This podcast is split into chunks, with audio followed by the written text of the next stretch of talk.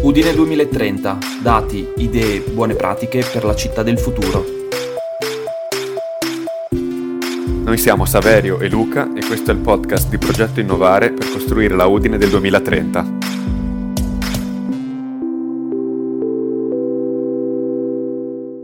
Fra il 2007 e il 2008 l'UE ha adottato un pacchetto clima ed energia contenente al suo interno i cosiddetti obiettivi 20-20-20 20% la riduzione delle emissioni di CO2, 20% l'aumento dell'efficienza energetica, 20% la componente di energia da fonti rinnovabili, tutto entro il 2020. Le città sono state individuate quali attori chiave e la Commissione europea ha quindi deciso di lanciare nel 2008 il Patto dei Sindaci, Covenant of Mayors. Il patto è un'iniziativa su base volontaria per cui le città firmatarie, fra cui anche Udine, si sono impegnate a rispettare gli obiettivi 20-20-20. Da notare che il patto dei sindaci non è destinato ad esaurirsi nel 2020, ma punta ad un cambio di lungo periodo che arrivi fino al 2050. Un nuovo patto 2030, infatti, è già stato siglato a livello europeo, con un obiettivo di riduzione delle emissioni del 40% e Udine ha nuovamente aderito a gennaio 2018.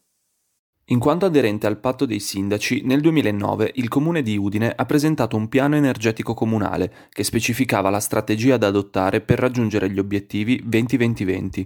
Come anno di riferimento è stato scelto il 2006, quando le emissioni totali furono pari a circa 690.000 tonnellate di CO2, 7 tonnellate a testa, ogni anno, nel 2006 i principali settori inquinanti a Udine erano il civile, quindi le case private, e i trasporti, quindi le nostre auto, ma anche le attività commerciali avevano un'incidenza rilevante, con il 15% delle emissioni. Udine non ha invece grandi stabilimenti industriali nel proprio territorio e infatti le industrie producevano meno del 5% delle emissioni. Infine, i consumi dell'amministrazione comunale, edifici e autobus principalmente, incidevano per meno del 3%. Proprio dai consumi dell'amministrazione si è deciso di partire nell'articolare il piano energetico comunale. Riassumiamolo per punti.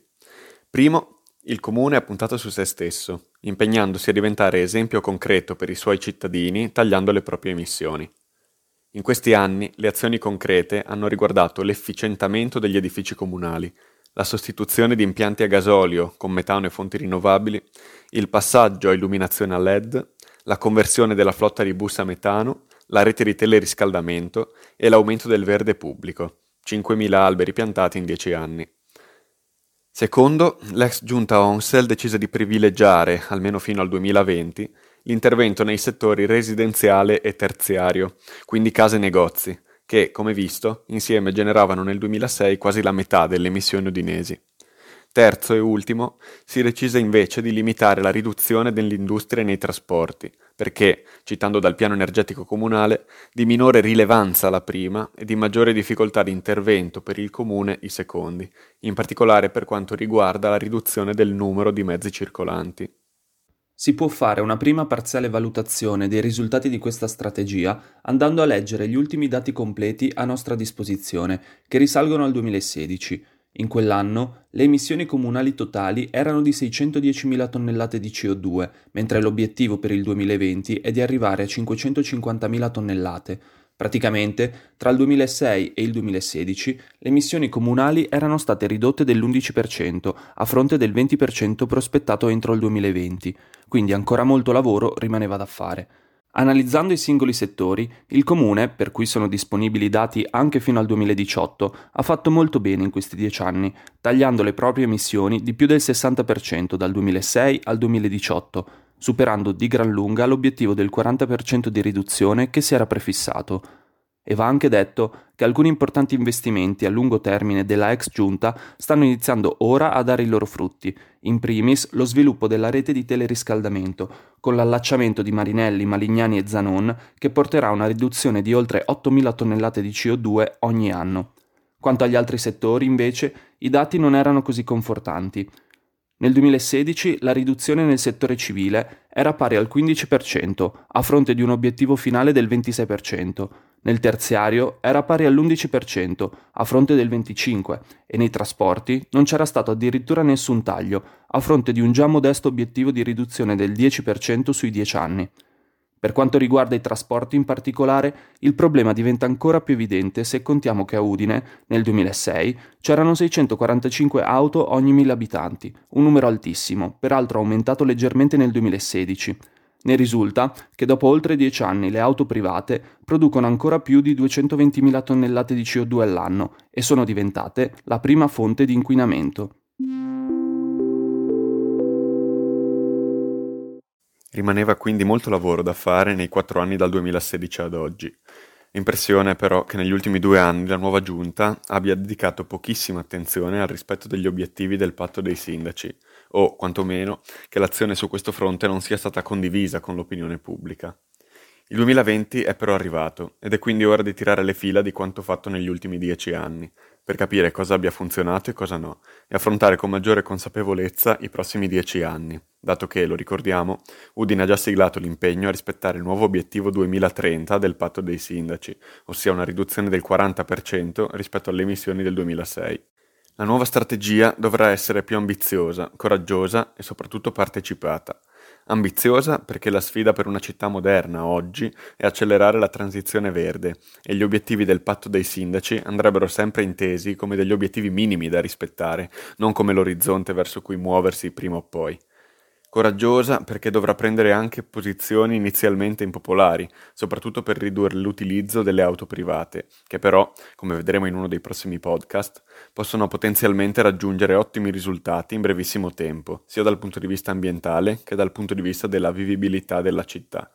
Partecipata, infine, perché per realizzare obiettivi ambiziosi è necessario che tutti i cittadini comprendano l'importanza di una transizione verde e modifichino in parte i propri comportamenti.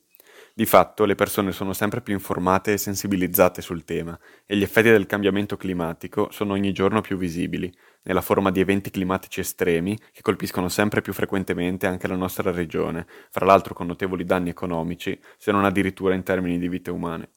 Ma è anche fondamentale che la politica comunichi più efficacemente i propri obiettivi ambientali. Negli ultimi dieci anni, infatti, non sono mancate azioni importanti per la riduzione delle emissioni, ma la sensazione è che siano state prese dall'amministrazione senza coinvolgere i cittadini, anzi, a volte temendo di scontentarli. Le priorità per i prossimi dieci anni sono facilmente intuibili.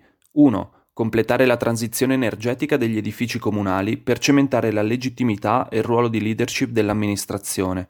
2 Spingere con più forza, anche sfruttando i molti esempi innovativi di buone pratiche in altre città europee, sulla riqualificazione degli edifici privati, che in Europa rappresentano ancora la prima fonte di inquinamento e per cui l'Unione Europea, ma anche l'Italia, stanno stanziando sempre più fondi. 3. Continuare a investire nell'ampliamento ma anche nel ripensamento del verde urbano, sia per ragioni ambientali che di vivibilità della nostra città sul punto, dopo le recenti cadute di alberi a causa degli eventi atmosferici, sono state presentate alcune proposte. In particolare, uno dei temi più interessanti è come e dove piantare nuovi alberi, con l'idea di superare i tradizionali viali alberati, dove gli alberi riescono difficilmente a svilupparsi al meglio, in favore dei cosiddetti boschi urbani. Infine, il punto più dolente e la vera priorità numero uno per la nostra città, i trasporti. Come visto, negli ultimi 15 anni la mobilità ha mantenuto inalterate le proprie emissioni e il numero di auto private è andato persino aumentando. È evidente che cambiare le proprie abitudini sul versante mobilità richiede impegno e investimenti, così come è evidente che spesso la classe politica preferisce evitare cambiamenti davvero efficaci per paura di conseguenze elettorali. Il caso di via Mercato Vecchio è esemplare in tal senso, una via pedonalizzata alla fine solo grazie alla grande mobilitazione, che ha convinto il sindaco Fontanini a fare marcia indietro sull'idea iniziale di riaprire la via al traffico auto. Eppure, anche in questo caso, i dati e l'esempio di molte città europee ci insegnano che una mobilità dolce e sostenibile è la chiave non solo per ridurre le emissioni, ma anche per ridurre le morti premature causate dallo smog, aumentare l'attrattività e la vivibilità sia dei centri storici che delle aree periferiche e favorire un sano invecchiamento attivo, in un paese come il nostro dove l'età media va alzandosi costantemente. Proprio di questo parleremo nella prossima puntata, del vasto tema della mobilità a Udine e di come sia possibile ridisegnarla per una città più sostenibile e a misura di cittadino. Occorre dunque tirare pubblicamente le fila di quanto fatto negli ultimi dieci anni per rispettare gli impegni del patto dei sindaci e poi essere in grado di ripartire verso obiettivi molto più ambiziosi, con una strategia chiara e partecipata, perché ignorare il cambiamento climatico ha un costo più alto ormai che affrontare il cambiamento climatico e la risposta parte dalle città.